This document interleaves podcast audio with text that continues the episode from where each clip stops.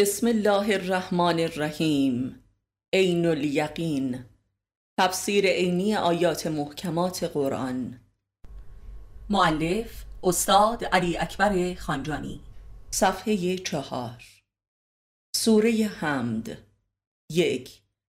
بسم الله الرحمن الرحیم. به اسم الله که رحمان است و رحیم. اسم هر چیزی سوی آن چیز است. وقتی که نام چیزی را می‌بریم آن چیز را یاد می‌کنیم و با این یاد یا آن چیز را به درون خود میآوریم و یا خود به سوی آن چیز می‌رویم و یا تو امن به همدیگر نزدیک می‌شویم.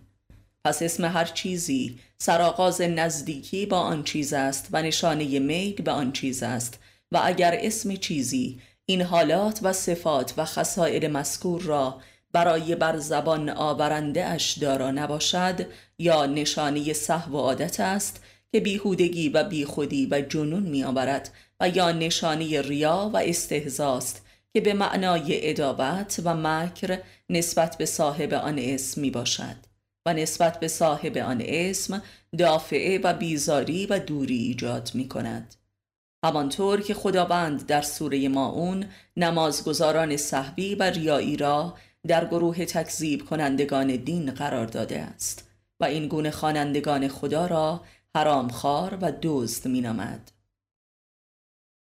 پس نام و یاد چیزی اگر آدمی را به آن چیز نزدیک نکند و از خیرش برخوردار ننماید بدون شک او را از آن چیز دور و بیزار نموده و تا آنجا که آن چیز را گم می کند و نشانی آن چیز و نام آن چیز موجب فراموشی نسبت به آن چیز می شود. یعنی جنون. همانطور که خداوند در کتابش میفرماید که اکثر مردمان هرچند که خدا را می‌خوانند ولی در واقع اجنه را می‌خوانند و میپرستند و مجنون شدهاند. اسم هر چیزی برای انسان یا نشانه میل و رقبت و علاقه و اتش به آن چیز است و یا نشانی بیزاری از آن چیز و یا نشانی اعتیاد به آن چیز. پس نام چیزی را یا از روی عشق و علاقه به آن چیز بر زبان میرانیم و یا از روی ادابت و نفرت و یا از روی اعتیاد. عشق از دل یا قلب است و ادابت از ذهن یا زن است و اعتیاد از تن است. پس اسم چیزی یا از دل آدمی برمیخیزد و یا از ذهن آدمی و یا از جسم آدمی نام و یاد کسی که دوستش داریم دل را جلا می دهد و وجود را آرامش و عزت و لذت می بخشد. ولی نام و یاد کسی که منکرش هستیم و یا با او خسم و رقیب می شویم ذهن ما را متشنج و مکدر می نماید و نام و یاد چیزی که به آن معتاد می شویم مثل تریاک، غذا و شهوت تن را بیقرار و رنجور می سازد. همانطور که مثلا یک معتاد به مواد مخدر با نام و یادان دچار خماری و درد و پریشانی می شود اگر به آن نرسد حالات جنون از او آشکار می شود و برای رسیدن به آن دست به هر تبهکاری می زند. پس سه نوع کلی از نام خدا در نزد بشر وجود دارد که اسمش هم بر زبان جاری می شود یاد عاشقانه که ذاکرش را بر جنت خدا وارد می کند و آرام و لذت می بخشد و این یاد در کتاب خدا ذکر نامیده شده که واقعه قلبی است و مخصوص مؤمنان است و درجات گوناگون دارد که سلات یکی از وسایل و دربهای آن می‌تواند باشد. و یاد دیگر فاسقانه و منکرانه و کافرانه است و تماما از روی ریاست که به قصد مال مردم خاری انجام می شود همانطور که در سوره ماون آمده است. و نوع سومش صحوی و از روی عادت است که مجنونانه است و سراسر در و زجر به همراه می آورد و چون این کسانی همواره رنجور و دردمند هستند و یاد و نام خدا موجب می شود که خدا را بیشتر از یاد ببرند و به کلی فراموش کنند. اعتیاد آنها به نام خدا مثلا در نماز مثل اعتیاد به مواد مخدر است و چون این نام و یادی سراسر زنجیر و اسارت و خفت و خاری و زجر به همراه دارد و در عین حال که خدا را می‌خوانند از آن نفرت دارند. مثل رابطه تریاکی ها با تریاک. و این همان جنون و نسیان است و عذاب الله است. چون این آدمهایی در عین حال که به طور صحوی و اعتیادی مرتبا نام خدا را بر زبان می آورند ولی در عمل واقعی روزمره ضد احکام خدا عمل می کنند و باطنا از مردان حق و انبیای الهی و راه و روش آنها نفرت دارند و در مواقع ناکامی کفر هم می‌گویند. ولی مطلقا قادر نیستند که نماز را ترک گویند. ترک این عادت مثل ترک هروئین درناک و مرزآور است.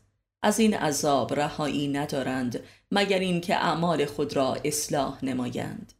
این دو گروه اخیر از مصادیق عینی وای بر نمازگزاران می باشند که در سوره ماون آمده است و از مصادیق عینی مقذوبین و زالین می باشند که در آیه آخر سوره حمد آمده است. یعنی گروهی هستند که به واسطه نام خدا را بردن به غضب و قهر و خشم او مبتلا شده و نه تنها به خدا نزدیک نشده اند بلکه او را گم کرده و در تاریکی خود را نیز گم کرده اند و دیوانه شده اند. در صدر اسلام نیز از این نمازگزاران دیوانه بسیار بودند که از معروفترین آنها ابن ملجم است و امروز خود قومی بزرگ می باشند کلمه الله. کلمه الله مرکب است از ال به اضافه لا به اضافه ه. ال حرف معرفه است و معروفیت را میرساند. معروفیت چه چیزی را؟ معروفیت لا را. و لا یعنی نه یعنی نیست. و ه علامت معنس بودن و معبود و محبوب و قابل پرستش بودن است. بنابراین حرف ای تشدید بالای کلمه الله یک غلط مصطلح است همانطور که بسیاری از علمای کلام هم به این واقعیت معترفند. و با ترکیب این سه جزء ال به اضافه لا به اضافه ه کلمه الله پدید می آید که الف لا در داخل کلمه نیامده و بر بالای سر لام دوم به صورت آ آمده است. و در غیر این صورت می بایستی الله نوشته می شد.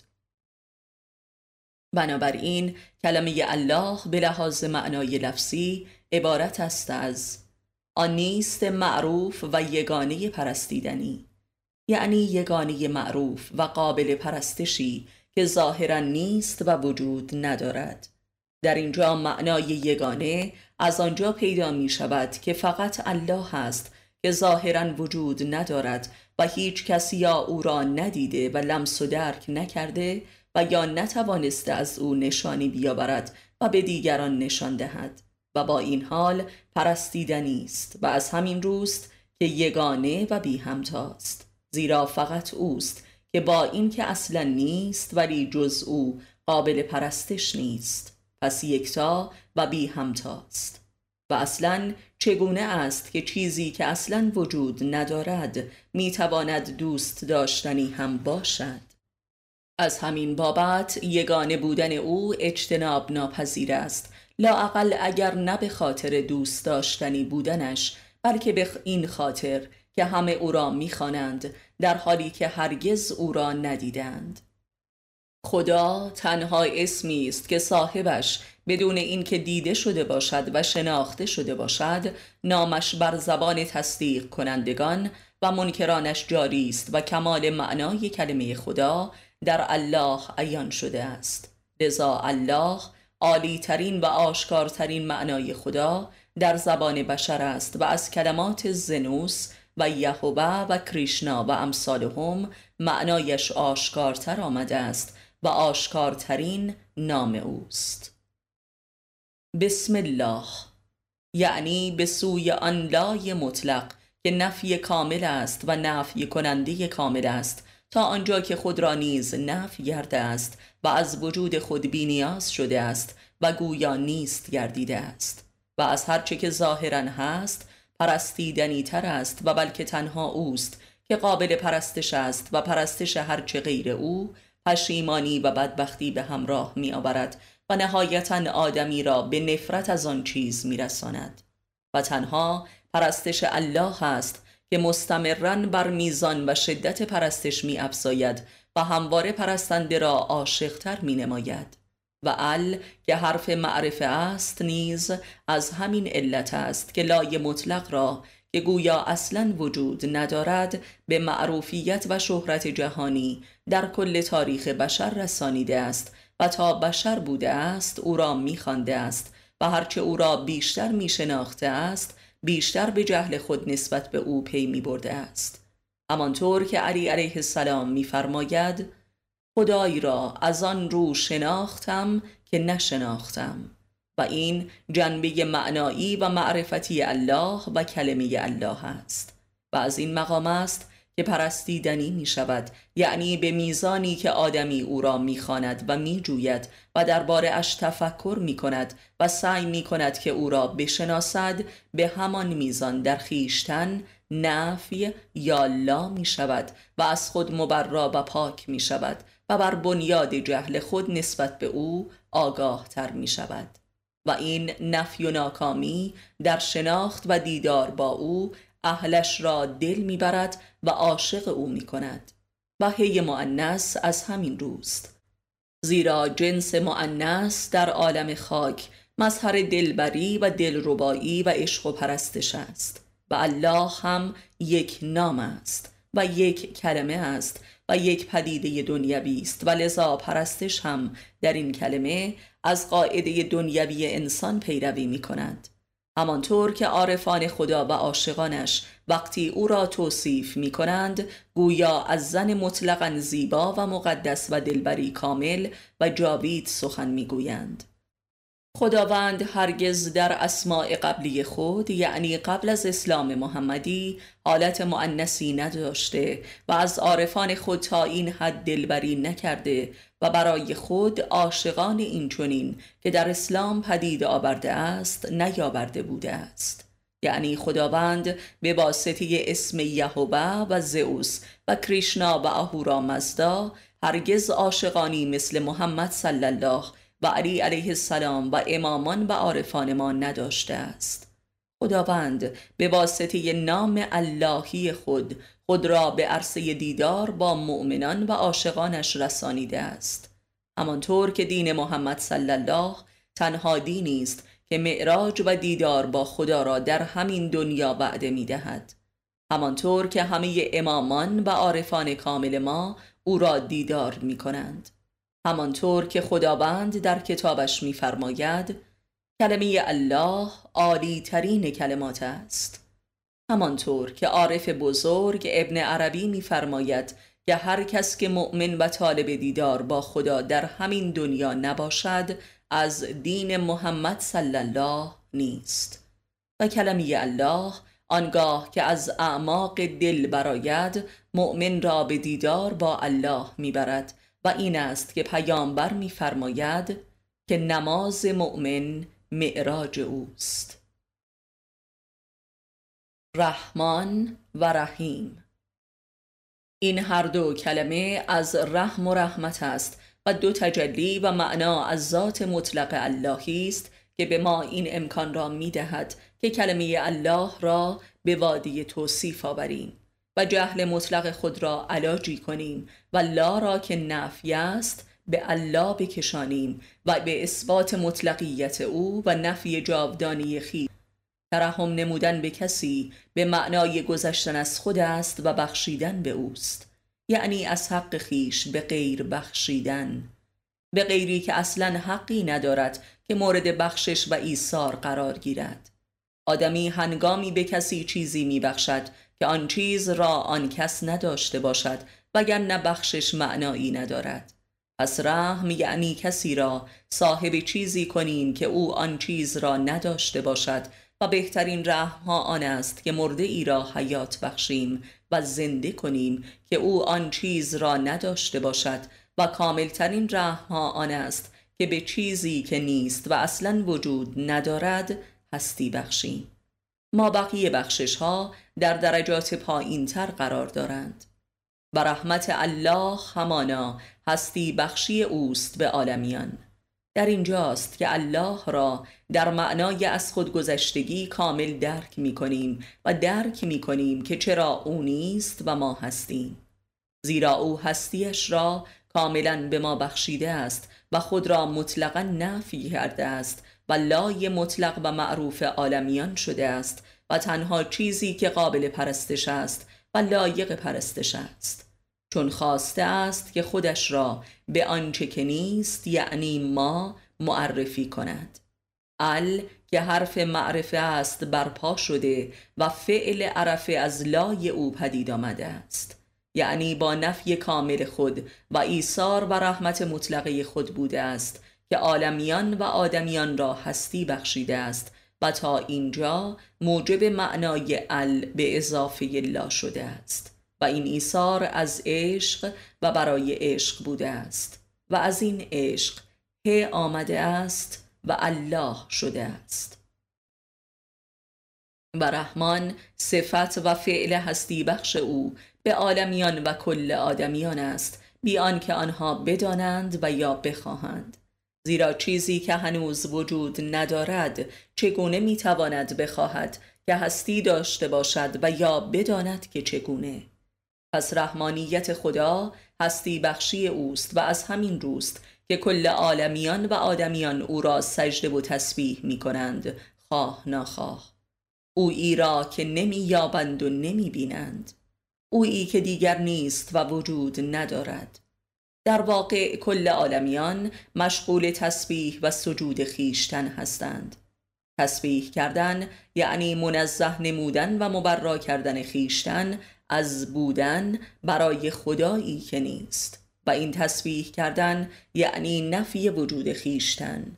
و اما سجده کردن که جز بر خاک نیست و خاک ماده اولیه بودن است موجب اثبات وجود خیشتن است و برای خاکیان هستی به بار می آورد و هرچه که هست مشغول سجده است.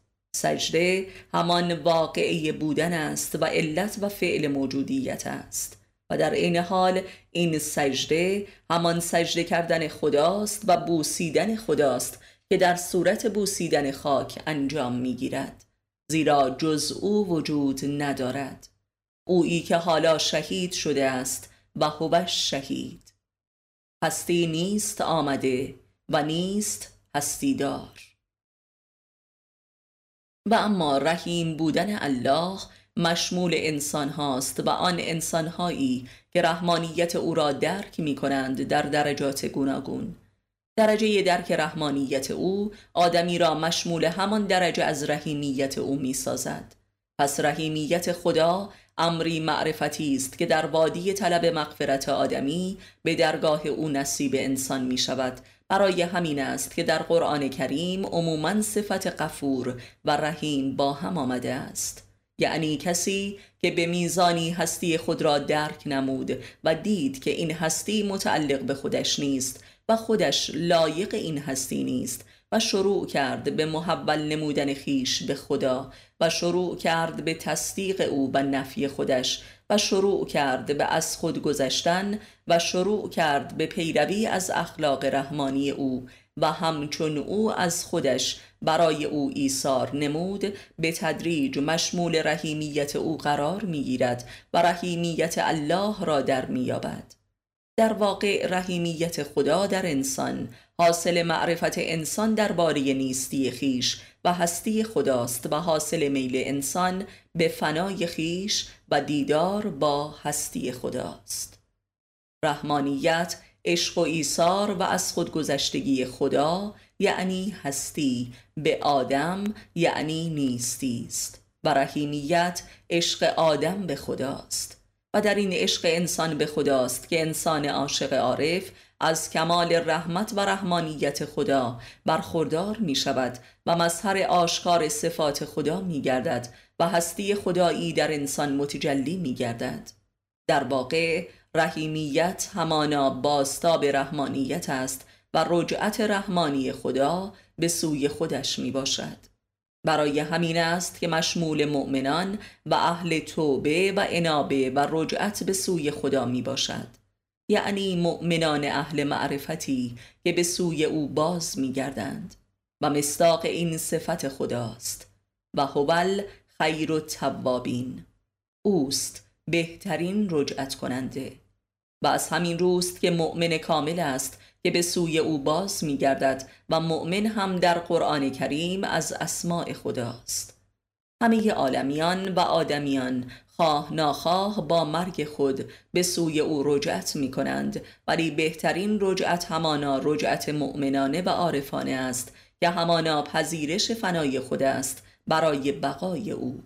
این است که عارفان جملگی فناپرستان هستند و این فناپرستی دو جنبه دارد. یکی این که عارف بقا و هستی و حیات را لایق خود نمی یابد بلکه لایق اویی می بیند که ظاهرا اصلا وجود ندارد ولذا او را که فناست می پرستد و خود را که وجود دارد نفی یا لا می کند و معنای دیگرش آن است که عارف فنای خود را می جوید و می پرستد و نبقای خود را. این است که امامان ما همگی عاشق مرگ بودند و علی علیه السلام به هنگام شهادتش میفرماید به خدا که رستم. و در قرآن کریم هم یکی از امتحانها و نشانه های ایمان کامل و حب و معرفت حق آن است که آدمی راقب به مرگ باشد از روی عشق به خدا و نه از روی عذاب. منکران خدا از روی عذابی که می‌کشند آرزوی مرگ می‌کنند و عاشقان خدا از روی لذت و عزتی که از نزد خدایشان می‌برند آرزوی مرگ خود را می‌کنند تا فقط خدا باشد و بس.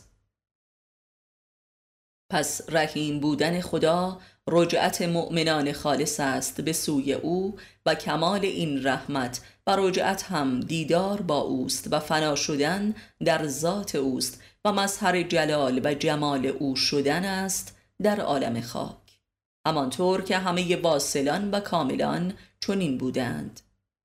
بنابراین آدمی در از خود گذشتن برای خدا تازه حق خود و کمال هستی خود را که همان خداست در خود آشکار مییابد.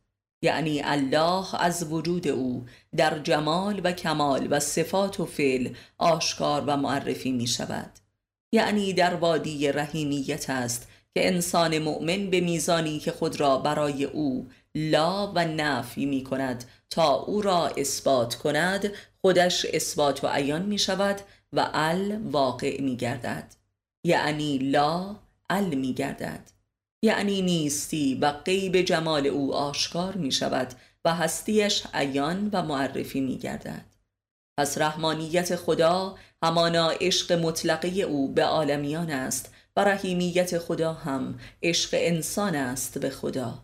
و عشق انسان نسبت به خدا عالی ترین حد رحمت او درباره انسان است تا انسان را عاشق خود نماید تا از وجود او عیان گردد. بنابراین رحمانیت خدا همانا هستی و حیات بخشی جمادی و نباتی و حیوانی و بشری است و رحیمیت خدا هستی و حیات بخشی خدایی است به انسان مؤمن. و چون این انسانی همان خلیفه خداست در عالم هستی در درجات گوناگون. که عالی ترین حد این خلافت امام است که در رأس و مرکز دستگاه خلافت او در عالم خاک قرار دارد و ما بقیه عاشقان بر مدار وجود امام در حرکت می باشند. برای همین است که امام کامل نیز همچون الله قایب به نظر می رسد و گویا که اصلا نیست. پس امام کامل تعین کلمه الله است و مسمای اسم عالی اوست.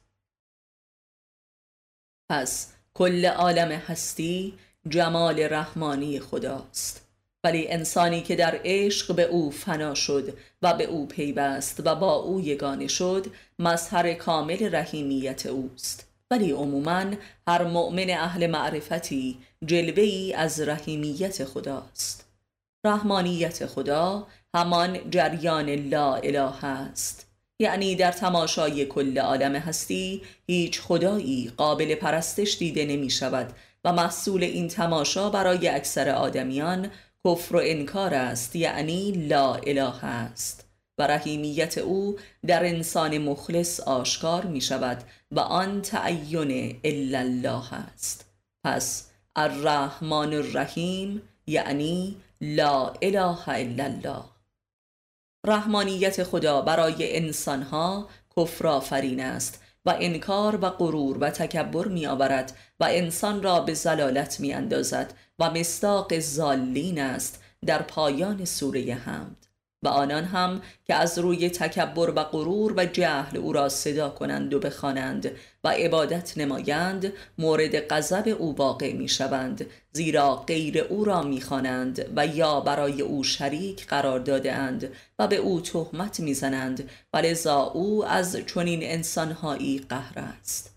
همانطور که میفرماید اکثر مردم فقط به زبان خدا را می‌خوانند و به زن یا ذهن او را میجویند و این شرک است و ظلم عظیم است. و خداوند از تهمتهایی که به او می‌زنند مبراست و اعمال مشرکان هموار باطل می شود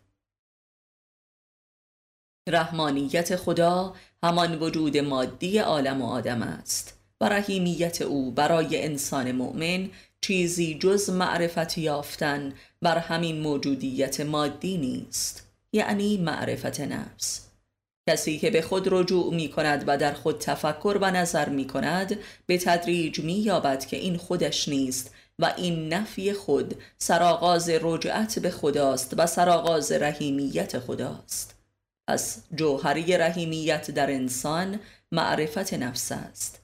و معرفت نفس یعنی رجعت به خیشتن و حیات و هستی خیش و چون خداست که گوهره و ذات وجود است لذا رجعت به خیش همان رجعت به خداست و از این روست که پیامبر صلی الله و علی علیه السلام فرموده اند که به راستی که خودشناسی خداشناسی است. رجعت انسان به خیشتن یعنی رجعت نیستی به هستی از جایگاه انسان. و اما از جایگاه خدا به معنای رجعت هستی است به نیستی و ظهور الله است و واقعه توحید. و دین محمد صلی الله پیامی جز خودشناسی ندارد زیرا دین معراج و ظهور حق است از انسان و تنها فرقش با دین سایر انبیای الهی در همین نکته است. دین محمد صلی الله راه رجعت انسان به خدا و واقعی ظهور الله است در انسان. دین محمد صلی الله دین رحیمیت است و سایر ادیان الهی نیز ادیان رحمانیت بودند یعنی تا قبل از محمد صلی الله خدا از خود برای انسان ایثار نمود و در دین محمد صلی الله انسان است که بایستی از خود برای خدا ایثار کند تا به کمال رحمانیت خدا که همان رحیمیت اوست برسد. این است که دین اسلام در قرآن کریم دین کامل و کمال مهر پروردگار به انسان است. مفهوم آخر زمان هم که مختص دین محمد صلی الله است از همین روست یعنی زمان به پایان رسیده و کل عالمیان را به سوی مبدع باز میگرداند و مؤمن کسی است که این پایان و رجعت را میپذیرد و ما بقی انکار می کنند و لذا عذاب می کشند و مورد غضب و زلالت خدا قرار می گیرند. پس رحمانیت یعنی عشق هستی یا خدا به نیستی و رحیمیت یعنی عشق نیستی یا آدم به هستی. یک رفت و برگشته است. آب قوسین یعنی دو قوس. در عرصه رحمانیت هستی آدمی. یک فرض و آریه و امانت و قرض است. ولی در عرصه رحیمیت است که انسان مؤمن و عارف به حق هستی می رسد و هستیش نقد می شود در هستی خدا. در عرصه رحمانیت همه چیز انسان فرض و فرضی است یعنی فریزه است. فریزه یعنی باید. یعنی انسان باید باشد و باید هستی یابد ولی هنوز ندارد. و در عرصه رحیمیت یا رجعت انسان به تدریج هستیدار می شود. در عرصه رحمانیت انسان و وجود انسانی یک فرض است مثل نقطه در علم هندسه. این عرصه نبوت هاست و عرصه شریعت و احکام و بایت هاست. و با محمد صلی الله این عرصه ختم می شود و محمد خاتم انبیا است. یعنی رحمانیت خدا پایان میپذیرد در این دوران کلیه احکام و معانی و حقایق دینی فرضی است و ذهنی است. حتی خدا. ولی در اسلام محمدی و در قرآن کریم خدای ذهنی شرک و گناه نابخشودنی حساب شده است و ظلم عظیم نامیده شده است. پس در وادی رحمانیت انسان هنوز وجود نیافته است بلکه موجودی مفروض است. ولی در مرحله رحیمیت است که حق کاملا بر این نقطه فرضی فرود می آید تا به او هستی حقیقی بخشد و جمال هستی را از او عیان سازد. حق آمد و باطل رفت و قرار بود که باطل برود. باطل همان فرض است. فرضی که امرش بر خودش مشتبه شده و میپندارد که واقعا هست. مثل نقطه در هندسه که اصلش بر نیستی و نبودن است ولی به تدریج فراموشش می شود که مفروض بوده است نه موجود. و همه انسانهای متکبر و مغرور به همان شدت جاهل هستند و مفروضند و نه موجود. برای همین است که انسانی که به خود رجعت می کند و خود را می خواهد بشناسد می بیند که فرضی و غرزی است و اصلا اصل و بنیادی ندارد و سراسر خیال باطل است و هیچ نیست. و از اینجاست که به هستی رجوع می کند یعنی به خدا.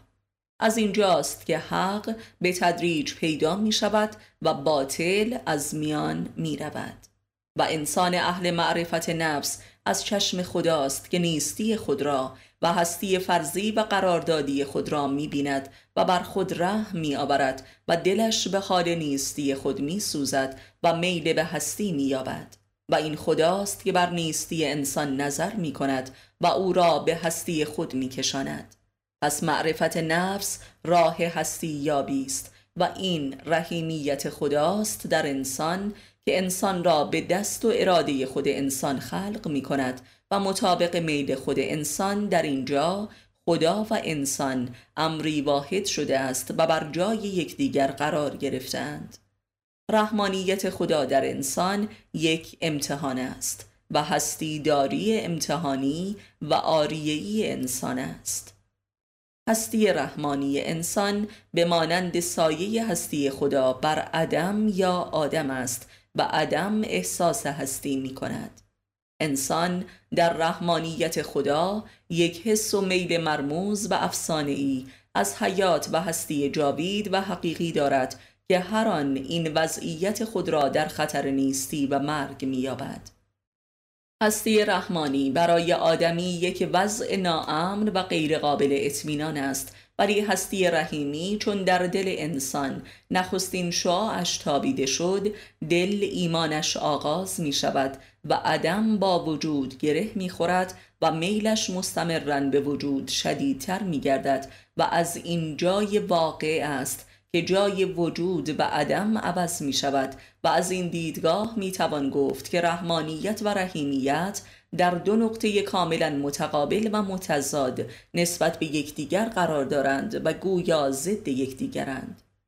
از آن جایگاه و دیدگاهی که آدمی در تشعشع ذات رحمانی خدا قرار دارد خودپرست است و فرض هستی خود را و هستی فرضی خود را کل وجود میپندارد و اصلا خدا را درک نمی کند و نمی طلبد و او را عین عدم می‌فهمد و کافر است. هرچند هم که ممکن است نام خدا را بر زبان جاری کند و خدا را عبادت هم بنماید. ولی تا تحت شعاع نور رحیمی خدا قرار گرفت و دل ایمان آورد و نور رحمانی بر دل نشست و در جان جاری شد و آدمی به حس و ایمان به هستی و حیات جاوید رسید به غیب ایمان می آورد و هستی را در نیستی درک می کند و طالب وجود خدا می شود و به همین میزان هستی آریه ای را از دست می دهد و بلکه از آن بیزار می شود و از خود ساقط می کند و به نیستی میل می کند و به تدریج آنچه را که جایگاه خدا می دانست جایگاه خود می یابد یعنی نیستی. و آنچه را که سابقا جایگاه خود می‌دید یعنی هستی را از آن خدا می بیند از این دیدگاه است که رحیمیت درست عکس رحمانیت است و این دروی واقعی رحمت و مهر و عشق پروردگار است. رحمانیت از کفر و انکار کامل خدا در انسان شروع می شود و تا طیف هایی از زن و اندیشه هایی درباره خدا و تا فلسفه خداشناسی. کلا رحمانیت در انسان تماما ذهنیت است و به واسطه ذهن درک می شود و ذهن ظرف نزول رحمت رحمانی خدا در انسان است و ذهن جز دنیا و مادیت هستی و حیات را در نمییابد. روحانیت و نورانیت و جوهری نهان هستی و کمال و قایت حیات را جز دل در نمییابد و دل فقط به واسطه نزول مهر رحیمی خدا زنده می شود و به ابدیت هستی و حیات متوجه و مایل می گردد و کمال را جویا می شود و آدمی را به خدا مطمئن نموده و به سوی او به حرکت می آورد و آدمی از راه آمده باز می گردد. و این توبه و انابه است و ترک مادیت و خودپرستی و انانیت است و آغاز ایثار می باشد رحمانیت خدا غیبت و نیستی اوست و جلال و هجاب و رحمت قهری اوست و فنایش در خاک است و هستی بخشی جبری اوست و عرصه است که از زبان غیر با انبیا سخن می‌گوید. گاهی از طریق درختی مثل حضرت موسی و گاه به واسطه ملائکی که در شکل آدمی به خاک می آمدند ولی برای نخستین بار از زبان انسان با انسان سخن گفت و از جمال انسان بر انسان آشکار شد و آن بر محمد صلی الله بود که از زبان و جمال علی علیه السلام بر او وارد شد در اوج و کمال نبوتش. و این رحیمیت خداست که از پرده غیب برون آمد و خبر و خبر آوری یعنی نبوت ختم شد. پس بسم الله الرحمن الرحیم یعنی پیش به سوی دیدار با آنکه هستیش را به ما بخشید و خود فنا را برگزید. یعنی پیش به سوی عالم غیب و وادی فنا. امام علی علیه السلام کل اسرار و معارف قرآن را در بسم الله الرحمن الرحیم سوره حمد متمرکز می داند. بنابراین تأملی که در این معنا نمودیم هنوز هم حق آن را ادا نکرده است و فقط دریچه ای را بر ما گشوده است و ما به کل سوره های قرآن از همین دریچه وارد می شویم تا باشد که در شرح معنوی هر آیه و سوره ای از قرآن حکیم گوهر جدیدی از بسم الله الرحمن الرحیم را کشف نماییم. بنابراین شرح معنوی و معرفتی قرآن چیزی جز شرح و بست و مکاشفه سر بسم الله الرحمن الرحیم نیست. و جمال این سر هم. جمال خود علی علیه السلام نخستین انسانی است که به مقصد بسم الله الرحمن الرحیم رسیده است و دیدار کرده است.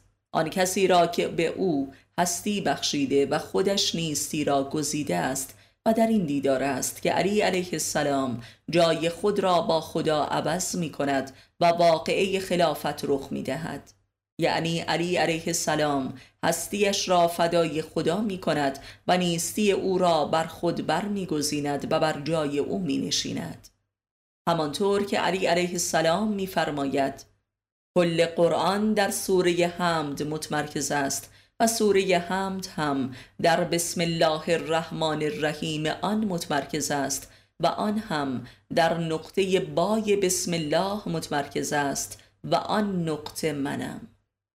علی علیه السلام نخستین فدایی کامل خداست و نخستین کسی است که در سوی بسم الله الرحمن الرحیم تا دیدار خدا و فنای در او پیش رفته است.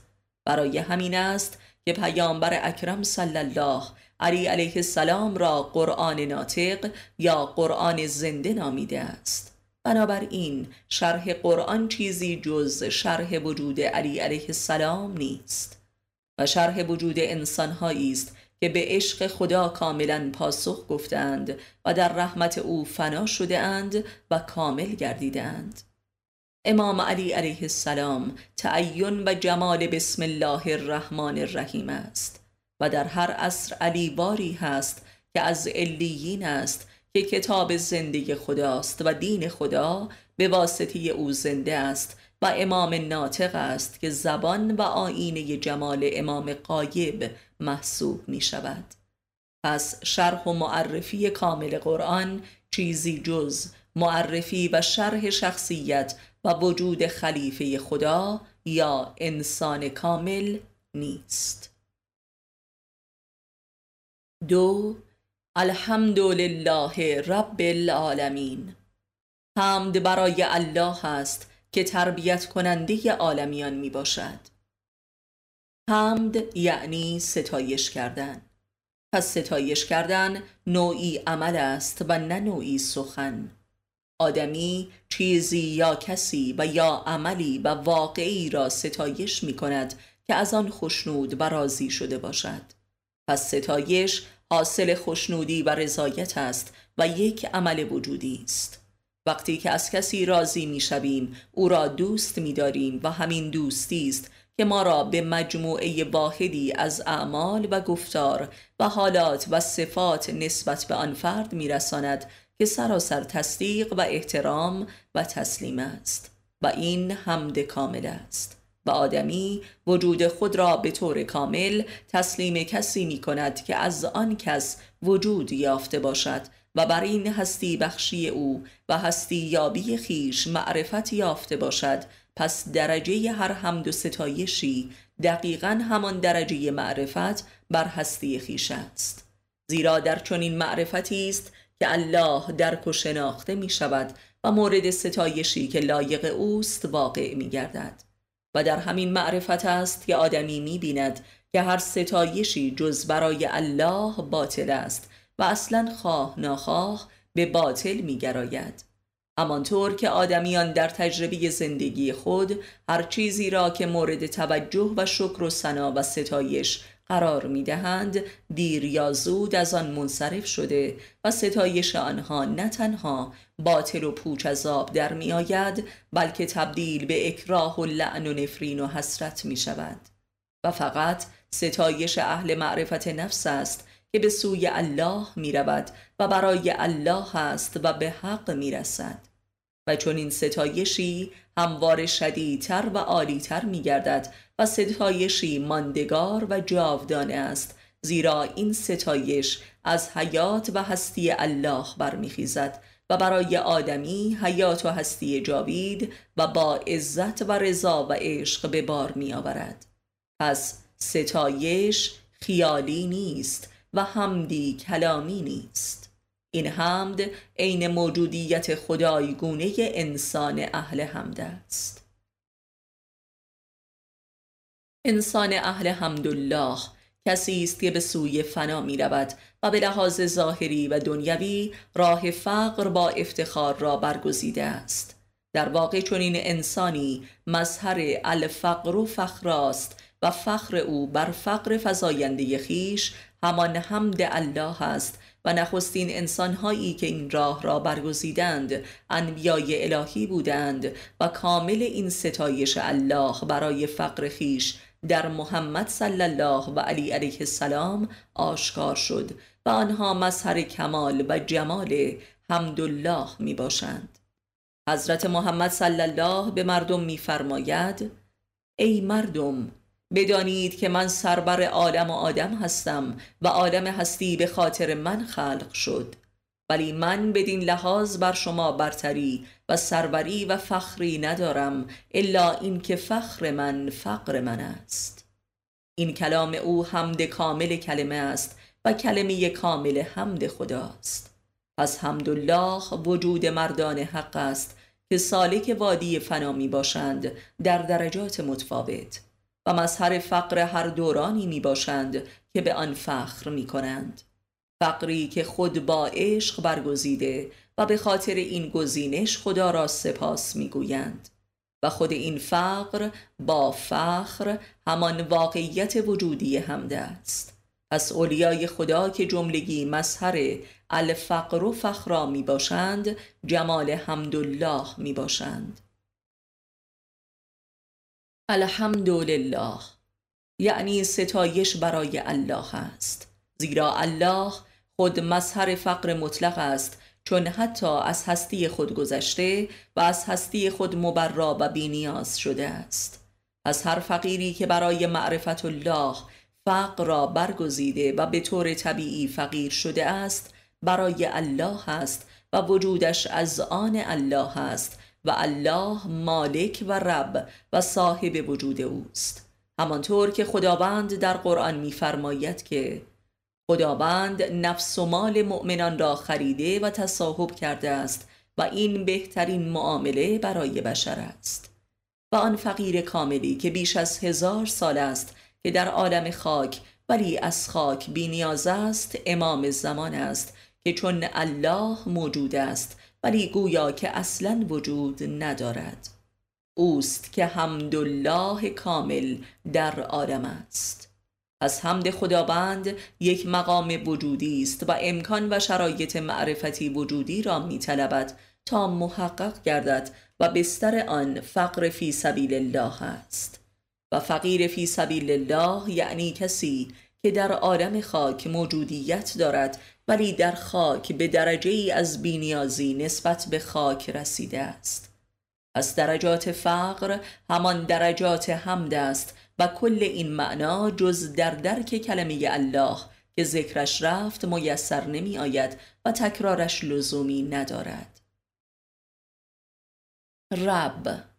رب یعنی تربیت کننده و این تربیت در خاک امکان مییابد همانطور که تراب و تربت به معنای خاک یا عالم ماده از ریشه رب است و کلمه تربیت هم مشتق از تربت و هم خانواده آن است. و از اینجاست که ارتباط وجودی و معرفتی حمد را مستقیما با واقعه تربت و خاک و تربیت و رب در میابیم یعنی حمد خدا مربوط است به موجودیت خاکی عالمیان و آدمیان. یعنی وجود مادی عالم و آدم در کالبد مادی است که تربیت می شود و این تربیت عین موجودیت اوست و از این روست که رب به معنای به وجود آورنده عالمیان در قالب خاکی نیز می باشد. ربوبیت خدا مربوط به خلقت مادی یا خاکی است که سرآغاز تربیت موجودات عالم است. خاکیت و قالب مادی هر چیزی. همان موجودیت واحد آن چیز است و در این شکل است که هر چیزی تربیت می گردد و رشد می یابد و هر کسی که این حقیقت را درک نمود و بر آن گردن نهاد و تسلیمش شد و تربیت خود را پذیرا گردید و تصدیق نمود و تربیت یافت به مقام حمد و ستایش الله می‌رسد و از خالقش راضی میگردد. و مسلمان شدن چیزی جز همین تسلیم و تصدیق تربیت پذیری در عالم خاک نیست. همانطور که دین خدا همگی احکام مربوط به بقای خاکی یا ترابی انسان است و راه و روش ماندن در خاک و تربیت شدن در خاک و رشد یافتن در خاک است تا سرحد پاک شدن و بینیاز گشتن تدریجی از خاک. و آنکه از خاک کاملا پاک و بینیاز شد در عین بقای خاکی به کمال الحمدلله رب العالمین می‌رسد. خاک یا تربت برای روح آدمی مثل زندان و زنجیر هزاران لا است و تربیت که به لحاظ لغت هم دقیقا به معنای در خاک ماندن است از همین واقعیت پیدا می شود عالم هستی مثل روح قالب ریزی شده در خاک است و جز انسان کل عالم تسلیم این واقعه است و فقط برخی از انسانها به مقام تسلیم و رضای در خاک می رسند. کفر یعنی یاقی شدن بر علیه خاک وجود خیشتن و انکار که جوهری کفر است نیز به معنای نفی و انکار غالب خاکی خیشتن است به معنای بیمیلی به تربیت و رشد و تعالی است یک معنای دیگر رب در فرهنگ عرب افزون شدن است و از این معنا می‌توان حقیقت رشد و تعالی و تکامل را درک نمود و واقعیت تجربی هم نشان می دهد که آدمی و بلکه هر موجودی در محدودیت هاست که به لحاظ باطنی و روحی رشد مییابد و همواره امکانات و گشادگی موجب حرز رفتن و بتالت و کهولت و تباهی و انحطاط و سقوط باطنی و معنوی است. و خاک یا تربت آن حدی است که خداوند در حریم آن به تربیت و رشد مخلوقات خود می‌پردازد. و برای آدمی که اشرف مخلوقات است و قرار است که جانشین خدا باشد فقط در خاک بودن کافی نیست بلکه بایستی در خاک فقیر شد و به نهایت محدودیت در خاک رسید. و کل دین خدا چیزی جز دعوت انسان به ترک امکانات و لذایز مادی نیست. تقوا که محور دین است دقیقا به معنای پرهیز از خاک است در عین بقای خاکی در درجات گوناگون. تقوای کامل یعنی در خاک بودن ولی از خاک پاک بودن. این کلام حافظ شیرازی نیز دال بر همین امر است. آشنایان ره عشق در این بحر عمیق غرق گشتند و نگشتند به آبالوده پس رب یعنی اینکه خداوند روح خودش را در خاک نهاده است و از این واگذاری روح خود در خاک یا تراب آدم پدید آمده است. آدمی را از گل خلق کردم و از روح خود در آن دمیدم. قرآن. و باز در حدیث قدسی داریم که خداوند از صورت خود به گل آدم صورت بخشید. پس ظاهر و باطن انسان خداست. همانطور که در کتابش میفرماید اوست ظاهر و باطن. و ربوبیت و ربگری خدا همین واقعه است. پس انسان به لحاظ ظاهر و باطن چیزی جز ظهور خاکی الله نیست ولی بایستی بر این امر معرفت یابد و در این معرفت به مقام حمد اللهی برسد تا خود را بشناسد که کیست و از این خودشناسی رب را بشناسد. برای همین است که پیامبر صلی الله و علی علیه السلام فرموده اند که من عرف نفسه فقد عرف ربه. یعنی آنکه خود را شناخت رب خود را شناخت و نه الله را. از خودشناسی به الله شناسی نمی رسد بلکه به رب شناسی می رسد الله شناسی میسر نیست زیرا الله مطلق است و برتر از معرفت است. الله فقط دیدنی است. عرف الله نداریم بلکه لقاء الله داریم. رب و ربوبیت وادی تربیت و رشد و معرفت و تکامل معرفتی و علمی درباره الله است و معرفت و علم بر الله نیست بلکه درباره اوست. از خودشناسی که به سوی رب شناسی می رود چیزی جز خاک یا تربت شناسی خیشتن و معرفت بر فعل و انفعالات خاکی خیش نیست. اعمال و امیال خاکی خیش. و از این خاک شناسی خیشتن است که رب شناسی حاصل می آید و آدمی به سوی حمدالله می رود و رب را در می یابد پس انسان با تربیت و تربیت یافته خدا و کسی که خود را تسلیم خاک کرد و تکبر ننمود و تربیت یافت خاک را درک کرده است و قداست تربت را می شناسد و بر آن سجده می کند سجده هم فقط بر خاک حلال و واجب آمده است زیرا ماده اولیه حیات و هستی عالم است. و آدمی در سجده بر خاک خاک را نمی پرستد بلکه الله را ستایش یا حمد می کند و در تربت تربیت شدن خود را درک کرده و از بابت آن رب را درک کرده است و بر خاک خود راضی شده است و در خاک خود رب را یافته است. و از همین بابت است که دیگر اسیر خاک نیست و بلکه رستگار شده و از خاک پاک و رها شده است. در وادی فقر. و این فقری است که نهایت فخر و عشق ورزی انسان در خاک است و نه خفت و خاری و گدایی.